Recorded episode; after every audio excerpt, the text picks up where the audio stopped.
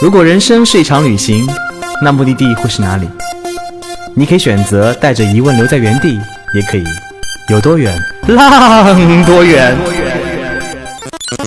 本节目由全宇宙最会玩的稻草人旅行推出，我们有超奇葩的年龄限制，只做年轻人的小团队旅行，坚持路线原创，百分之八十五以上的队员来自于朋友推荐。关注微信号“稻草人旅行”，和我们一起出发，爱上这个世界。欢迎收听最新的一期《有多远浪多远》，我是道哥。在我们之前的节目当中呢，聊过了六分之一的最美的中国新疆，也聊过在藏区的草原上放羊的故事，还聊过苍茫天涯是我的爱的大西北。但纵观整个中国版图，还有一个东西跨度最大的省份，你一定不会忽略，它就是内蒙古。内蒙古横跨东北、华北、西北地区，接邻八个省区。东西直线距离两千四百公里，大多数人对内蒙古的第一印象就是呼伦贝尔。呼伦贝尔是中国最大的草原牧场，也曾经是北方游牧民族的摇篮。游牧文明与狩猎文明在这里延续千年，一代天骄成吉思汗就是从这里出发，和他的子孙们建立了人类历史上版图最大的蒙古帝国。现如今的游牧民族生活现状如何？去内蒙古旅行又有哪些不同的体验？为了聊这一期节目，咱们特地请到了稻草人的草原一姐，来自内蒙古的领队雷姐做客。Hello，大家好，我是雷姐，来自内蒙古，我是生在科尔沁草原、长在呼伦贝尔草原的一个汉族姑娘。雷姐是我们的专职领队，常年在全国各地浪啊，尤其是刷屏内蒙的路线。咱们节目的编辑同事一直在默默等待雷姐档期。好不容易在上海逮到了一姐，和我们一起来深扒关于内蒙古旅行的那些大料们。小时候呢，其实以为道哥以为生活在内蒙古的小朋友都是骑马上学的，每天放学了就是草原上策马奔驰。长大了才知道，童话都是骗人的。所以雷姐，真实的状况是怎样的呢？嗯，确实是挺坑的，挺骗人的。呃，我刚刚说了啊，我是来自内蒙古这边的，而且呃，生活呢一直都是在草原上。但是我家啊是在市区的，呃，其实跟你们一样，也是住楼房，然后出门呢，交通工具要么十一路，要么开车，一毛一样的。所以不是滴滴滴滴骑马了。对的，我们叫来的滴滴真的是四个轮子的车，不是四个轮子的马。哎，突然觉得这个好像是个很好创业项目，滴滴骑马游，打开滴滴骑马就选择马的种类高低、胖瘦、公母，哇哦，好吧，哎，这个真真的是可以发展的一个行业啊，因为在我觉得在内蒙这边啊，就是。怎么讲？你要是有经济头脑，真的是好快可以背银子走人的人啊！所以雷姐，你以前在生活的时候，其实也是住在跟我们一样住在楼房里，也没有体验过那种风吹草低见牛羊，然后挥手一来就是马那种生活，对吧？那什么时候才真正开始感受那种马背上的那种生活体验呢？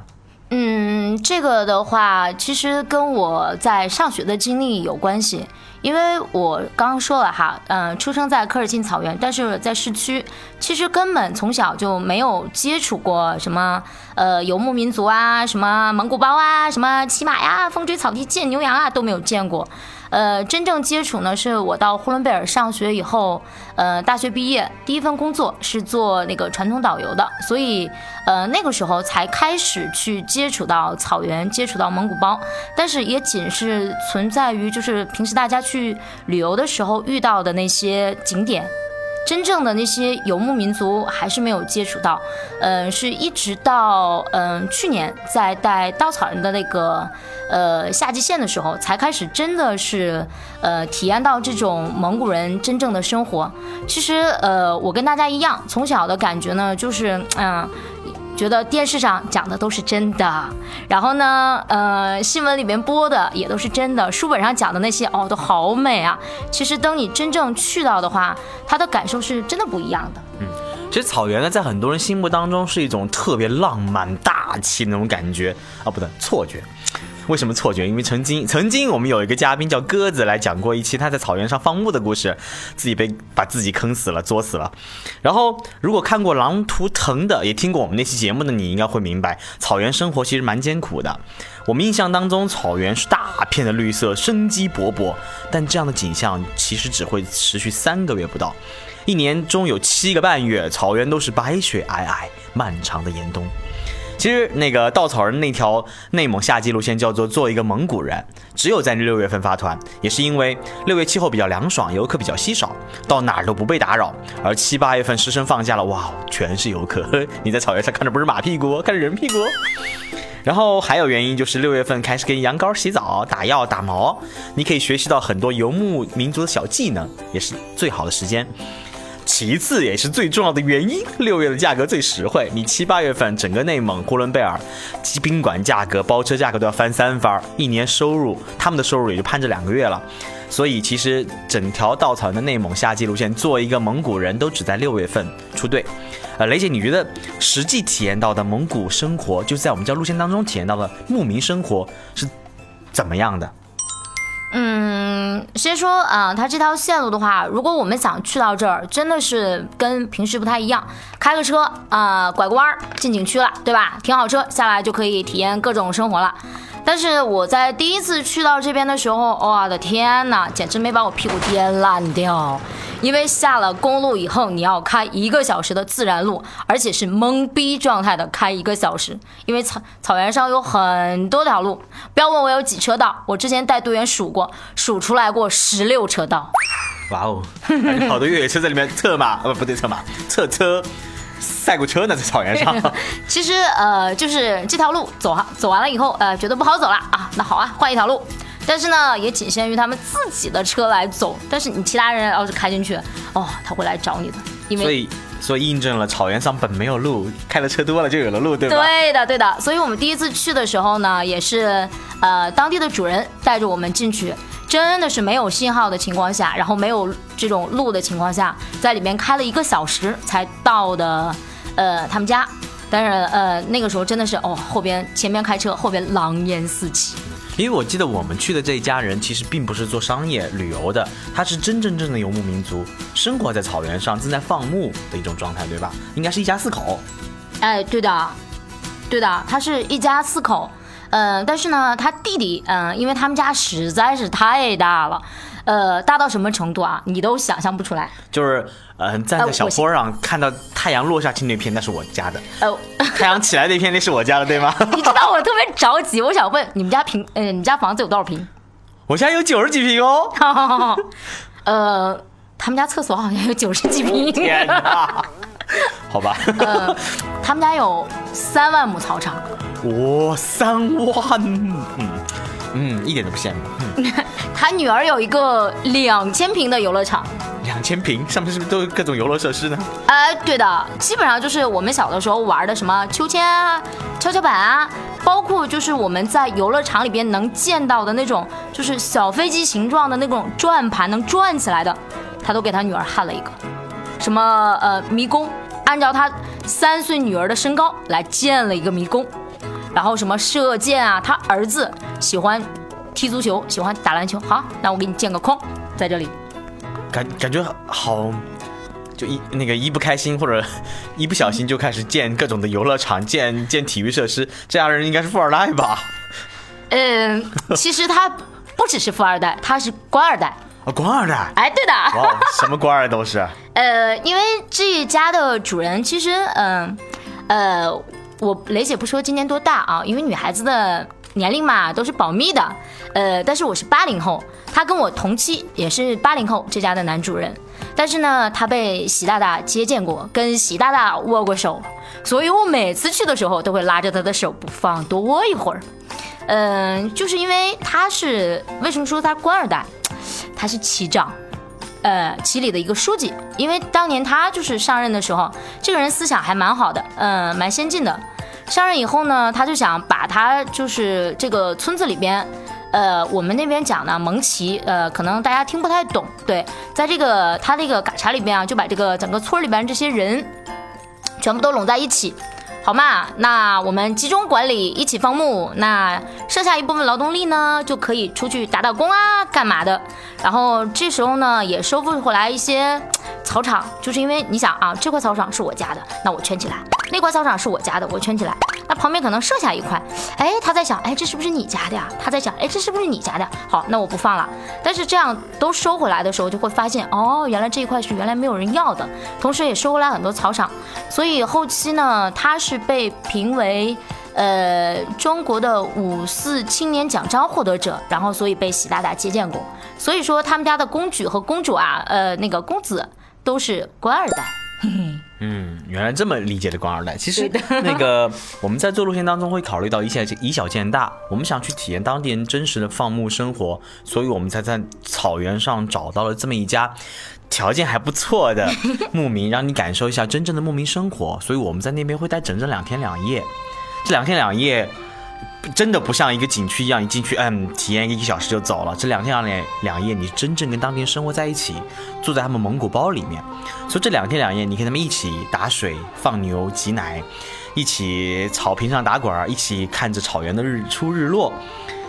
这感觉真的是生活在草原上，你很多人没有体没有体验到过的。所以这两天具体还会做什么样的好玩的事儿呢？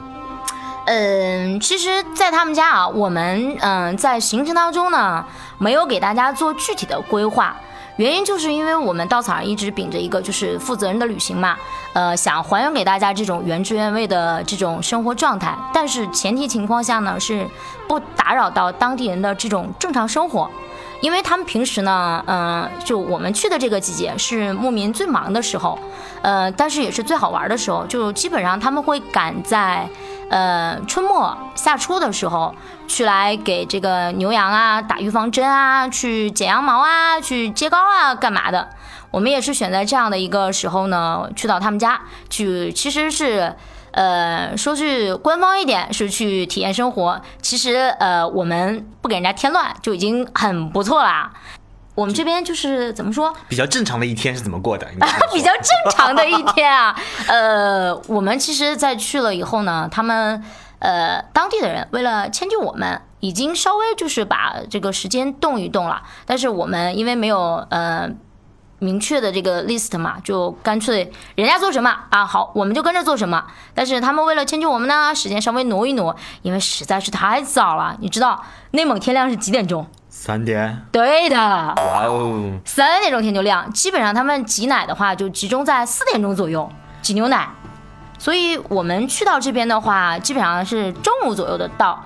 到了以后呢，就是去跟他们去学学蒙语啊，就是什么简单的打招呼啊，然后什么牛啊、羊啊、吃饭啊怎么说啊，呃，了解一下最基本的蒙古族的语言。因为我觉得吧，就是现在我不知道大家啊，就是可能走过的地方也挺多的，但是呃，这些少数民族给到大家的印象就是越来越汉族化。然后他之所以在我们这里能够出名，就是我们去的这主人家能出名，不是因为他有多么多么牛逼，而是因为我觉得这个人吧，他这个，呃，他的想法是想把蒙古族的这些文化也好啊，呃，这些风俗习惯啊，呃，推广到大家的，就是。手里边，然后呢，让更多的人去了解蒙古族，了解真实的蒙古族。我觉得这一点是挺难得的，所以我们会去呃学这些最基本的蒙语，然后再去用蒙语啊去给你的朋友啊写个明信片什么的，然后再去家里边认认亲啊。因为他的爸爸这个时候，因为我们去到那边嘛，就是一个老朋友的身份去拜访，就是我们的爸爸，我们的妈妈，嗯，所以就是一家人的这种状态。所以你说晚上饿了呀，厨房在那里？那你自己去找吃的好了，就跟自己家一模一样的，嗯。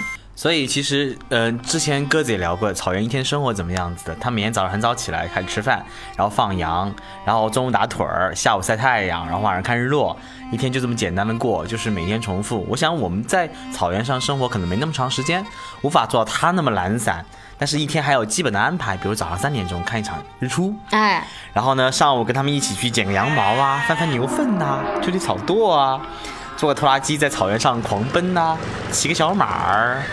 那个摸个小羊，其实呃，你说的这些呢，在草原上都能感受得到。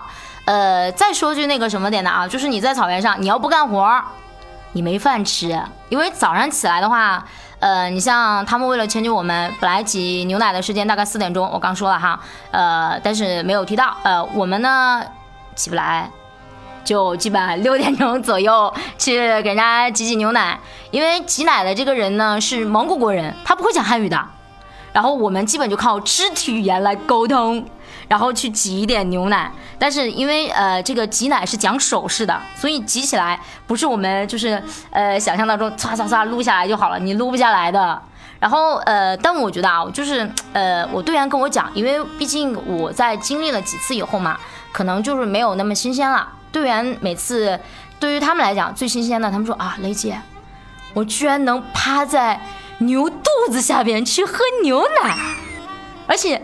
这个牛奶一点都不腥，但是我还是比较爱喝羊奶。羊奶是甜的，直接挤出来，不经过任何的容器，直接也不加热，也不用高温加热，就直接就喝掉，也不会担心拉肚子的，因为这这边都不存在这些问题。嗯，然后这些事情干完了，就旁边去翻翻牛粪嘛，牛粪。对，知道干嘛的吗？牛粪是冬天用来当柴烧的，对吧？呃，对的。呃，蒙古人家呢，其实他一年四季啊，都是会去烧牛粪和羊粪的。但是，嗯，在蒙古族这边呢，它是跟藏区不同的。藏区呢是用手团一团，团一团，然后啪在墙上去晒。但是蒙古族这边呢，就是牛嘛，因为自己家有草场有封地了，然后就把这个牛粪啪在地上以后呢，我们就拿铲铲子铲一铲，翻过来再去晒。晒好了以后呢，再收回到家里边去，然后就可以生火做饭了。其实这种感觉就是感觉像二师兄下来干活的感觉，还蛮好玩的。然后这些活干完了嘛，基本上就会去做早饭，基本上差不多也快七点来钟了。你刚挤好的牛奶拿过去煮一煮，哎，然后去，嗯，再用那个牛粪烧的火，嗯，去炸一炸那个牛油的果子。呃，蒙古族这边呢，他不吃油条的。就是喜欢吃那种面食的果子，还蛮好吃的。就是切成一种，呃，大概是多大呢？这么，呃，你怎么比手势？他们也听不，他们也看不到的。呃，扑克牌的一半，哎，这回比较形象了吧？扑克牌的一半，然后中间来一刀，其实什么都没有加，直接就是这样的一个小面片，然后丢在那个牛油锅里边去炸一炸，炸出来以后都是金黄色的，然后你可以直接拿起来吃的。哎，这就是早饭。早饭就是你挤的牛奶，你炸的果子，然后就，嗯，再熬一点奶茶，就可以吃早饭了。早饭完事以后呢，就要去，哎，出去玩耍一下了。因为毕竟干了一早上活嘛，总归要犒劳一下大家的，就可以去，哎，骑马。哎，道哥，你骑过马吗？骑过，在马踢下来过。我 天哪！呃，其实，嗯，马还是蛮烈的。呃，因为我们这边骑马，我不知道大家有没有去景区去骑过那些马，就是驮着你啊去走一走。对，景区的马特别可怜，要拖着各种各样的人，每天要行动无数次。但草原上的马就不太一样。哎，对的，我们这边能骑到的马基本上都是，啊，是赛马，而且好几匹是拿过金奖、银奖的马。哇，官二代家真是不一样。其实呃，家家都有几匹这样的马，还蛮爽的。就是说，呃，你可以去骑着它，呃，让主人带着你去策马狂奔。因为我们是不会骑马的。然后，但是主人呢，他是可以懂懂这些东西的，懂马术啊，懂驯马呀，他可以带着你去骑马。但是我觉得啊，骑马的时候，我不知道道哥你有没有跟别人共骑一匹马？没有过。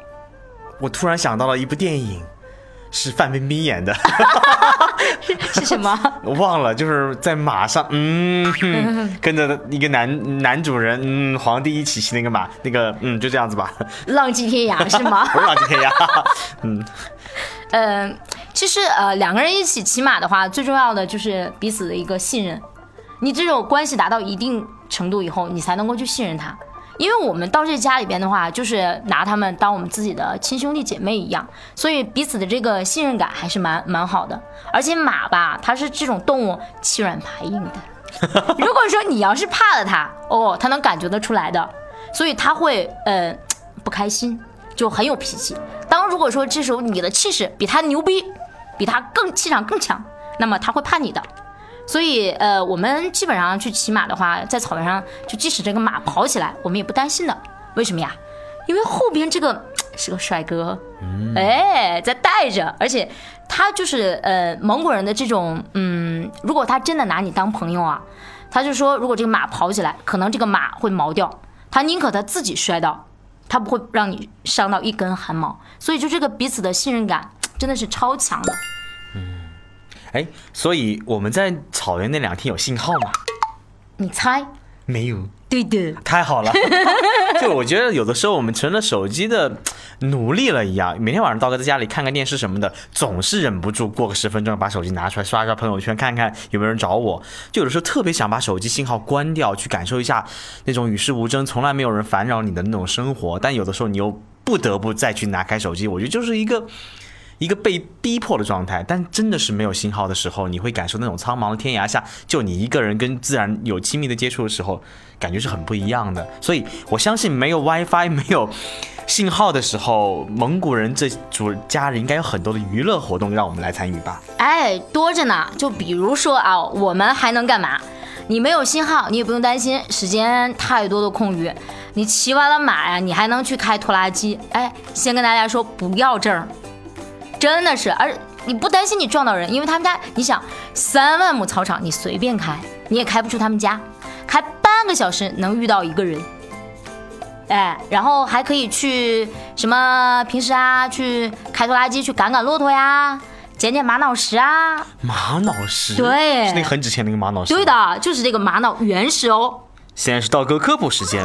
玛瑙的历史十分遥远，大约在一亿年以前，地下岩浆由于地壳的变动而大量喷出，熔岩冷却时蒸汽与其他气体形成气泡，气泡在岩石冻结时被封起来，形成许多洞孔，洞孔又侵入了含有二氧化硅的溶液，凝聚成硅胶，含铁岩石的可溶成分进入硅胶，最后二氧化硅结晶成玛瑙。嗯。所以负责人的旅行角度，我们每次只允许捡一块。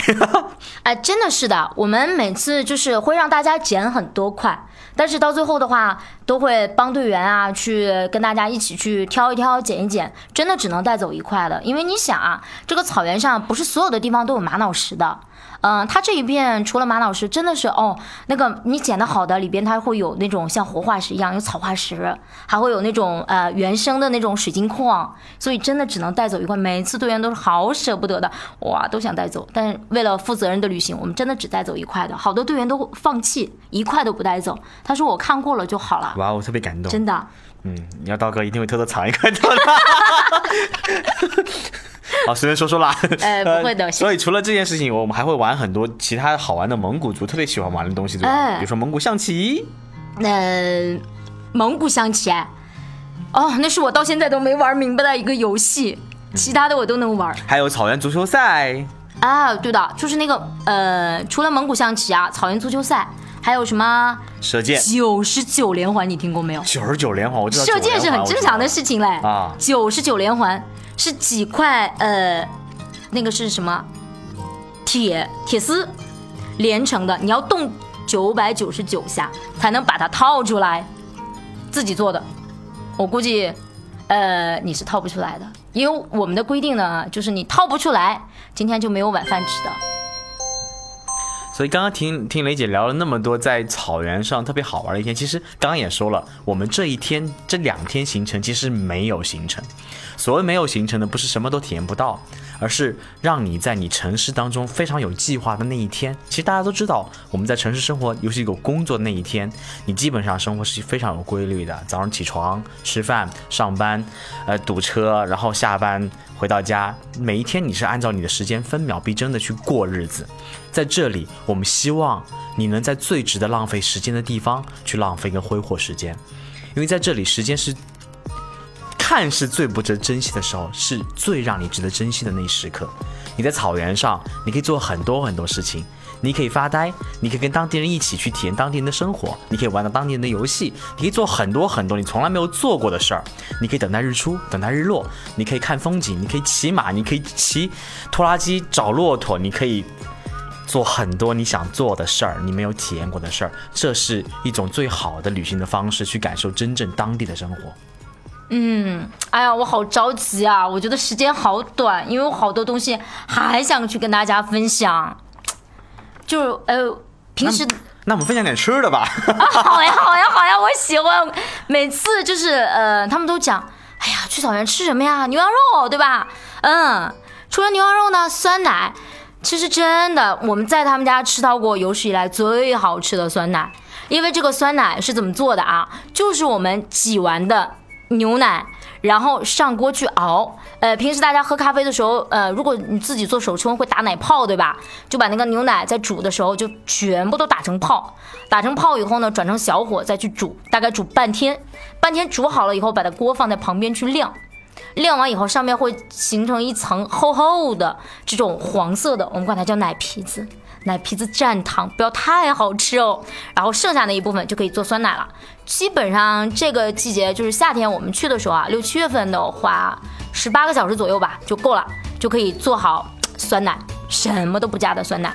所以其实你头一天到了当地，然后自己做一碗酸奶，第二天就可以吃到自己做酸奶酸奶啊。对的，然后这就是下午茶，因为中午天气太热嘛，我们大家就是睡午觉。下午起来就可以去吃酸奶，吃奶皮子蘸糖，但是也要干活，因为你要我们所有的呃在这边呢，就全部都需要大家自己去动手，然后我们需要去切那个羊肉，因为晚上想去烧烤 DIY 烧烤，呃，你不要想啊什么千叶豆腐啊，什么青菜啊，这里一律都没有，只有羊肉在等着你。所以各种奶制品，还有什么烤果子、烤面包、布里亚克包子、手把肉，还有烤全羊。哎，不要给我提烤全羊。一般呢，在草原上我们是不吃烤全羊的，真的。那我们怎么吃？呃，如果说啊，我们感到幸运的话，呃，能赶到主人为我们杀羊。嗯，能看到杀羊呢，那就太赞了。因为杀完羊，杀完羊以后的这个肉啊，是最鲜美的。我们在草原上基本上就是，如果说来了贵宾，呃，我在带队的时候遇到过一次，就是正好是，嗯，是市里的书记要下来，要到他们家来自己来玩啊，不是来考察的，是来玩的。然后我们就借着光，然后去看了一场杀羊，呃。羊羊那么可爱，你们去看杀羊。但是，呃，真的就是蒙古族的杀羊，区别于汉族的杀羊。汉族的杀羊大家觉得很残忍，对吧？就是什么时候抹脖子，什么时候血流尽了，什么时候，哎，这个羊 game over 了。但是蒙古族杀羊分分钟搞定的事情。如果在医学角度上来讲，这是安乐死。就是想听吗？来吧，我忍住。真的是，呃呃，还蛮简单的，一个小伙子可以抓一只羊，然后直接抓过来就 OK 了，把那个蹄子全部绑住，然后在胸口这个位置用蒙古刀划大概就是我们食指那么长的一个口子，然后把手穿破肌肉层，穿破肋骨。哎呀，不要想怎么穿的啊，不用刀划，因为真的是超级精准的。然后把手顺着这个骨骼绕到。后边去，在脊柱那个位置有一根主动脉，勾断，瞬间，呃，用不到一分钟吧，这个羊就毙命了。呃，这个时间呢，反正全部让它血液回流到胸腔，因为这个蒙古族我们吃血肠的，嗯，会灌血肠，这个血让它慢慢流吧。然后我们呢就可以去剥那个羊皮了。哎，你刚刚说那个什么，呃，羊很可爱的，对吧？呃，那你有没有穿过？羊皮的衣服或者羊皮的鞋子，从来不穿皮质衣衣服。哇，那你真的好环保的人士啊！真的是，其实买不起。其实，呃，这里边剥好的羊皮啊，嗯，它是可以去做那种。毛毯，还有什么羊毛大衣，还有这个羊皮的皮制品，什么皮包啊，什么皮衣啊，都 OK 的。但它在剥皮的时候就是非常有讲究的，为了做这些东西，就是在四个蹄子还有脖子的地方全部都划梯形口，然后用手把那个皮拽下来，然后另外一只手呢拽上拳头，整张的去推这个羊皮，要快，要不然凉了就推不下来了。推完了以后，直接在胸口划开。把血全部都可以掏出来了。这个时候啊，有一种非常非常好吃的东西，叫什么？叫干煎。我们一般呢，就是少数民族。梅姐，你怎么可以那么自由的在杀羊跟吃羊上做那么自由的切换呢？小伙伴们都听到要讲美食，哇，流着口水等着呢。结果呢，我们来一段很血腥的杀羊。等我已经毛骨悚然的躲到一边去了以后，你又开始跟我讲吃的了。嗯，来继续。其实这个肝尖和心尖啊，真的是整个羊身体最嫩的一个部分。呃，我们一般就会一点点，然后口感呢，怎么说啊？我现在是闭着眼睛在享受的，我也想，我也好想吃啊，好久没回内蒙了。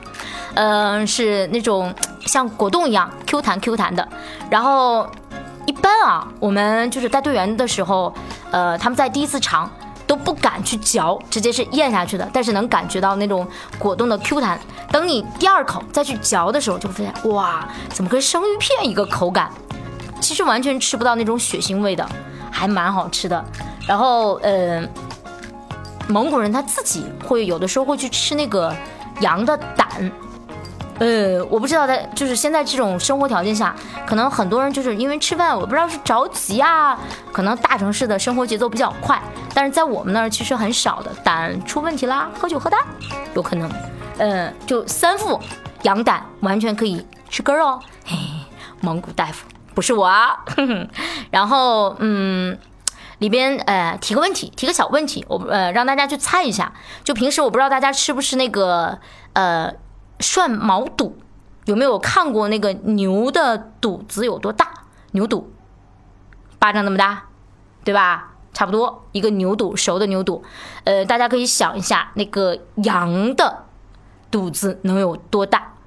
真的是颠覆你的。思想，就两个手掌那么大。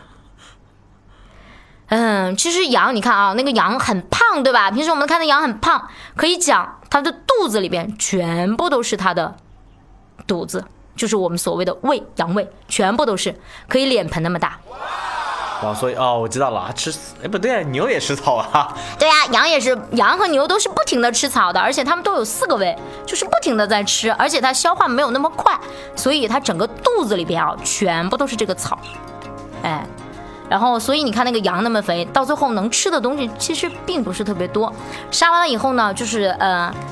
安利大家啊，呃，算是也不算安利吧，算科普。就是如果说以后再去景区啊，再去景区，你再听导游跟你推荐说，哎，同志们要不要吃烤全羊的时候，你就想，嗯，蒙古族的传统美食，其实不是的，是导游安排的这个蒙古族安的一个名头在这上面。其实蒙古族传统的蒙古族他是吃包山羊的。呃，包山羊是什么样的一个食物呢？呃，包山羊呢，其实就是你看，刚才我们讲过了，对吧？杀好了羊，都卸好了，对吧？呃，肚子也开掉了，里边都拿掉了，呃，这是正常的杀羊方法，皮都剥掉了。但是如果说包山羊，这个毛是烧掉的，不剥皮。嗯，肚子是正常的开，然后在这个肚子里边，我们加上什么？把它掏空掉，血啊什么内脏全部拿掉以后，加上烧红的鹅卵石，然后把它。架在火上，外边烤，里边炖。哇哦，听上去好饿啊！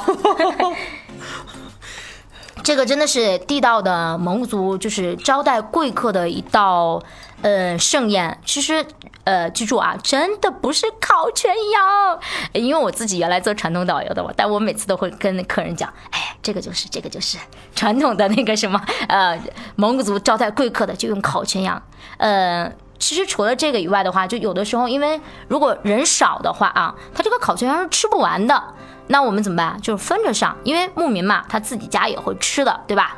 嗯嗯，在羊的胸口这个位置，有一块像像什么，像金牛座一样的标志，就是很小的一块。然后这一块我们在呃杀羊的时候，这个羊毛包括皮，我们都是不退掉的。然后专门留下来的，所以在人少的时候，我们上一盘手扒肉的时候，一定是拿这一块肉来去盖盘子的，证明你是贵宾。然后在下边一定会有一块，我们呃蒙古人管它叫哈拉巴，其实呃按照骨骼学来讲，它是属于我们肩胛骨的这个位置这一块肉，我们管它叫团结肉。就是上桌以后，哎，我不管你喝了多少酒，我不管你吃了多少肉，这一块你是一定要一人一口的。一定要吃，象征着我们大家一起团团结结。嗯，就这个样子。好，谢谢雷姐跟我们分享夏天在内蒙的草原上做两天牧民的生活。其实道哥有的时候在想，稻草人一直提倡真实的旅行，那到底什么是真实？拍美照、住好酒店都是旅行不同的方式，但这些都不会让你感受到真实的状态。当你短暂的忘记生活的烦恼，远离城市的生活，全身心融入当地人，和他们交朋友，一起吃饭、喝酒、唱歌、玩耍，你能感受到当地人的热情、质朴是最真实的。那种带着人情味儿的感动是真实的，经历过了，你才会懂得，原来一场真实的旅行可以这么印象深刻，甚至改变了你看待世界的角度，变得更包容、更有温度、更懂得珍惜。再次感谢收听这一期的节目，我们下期再见。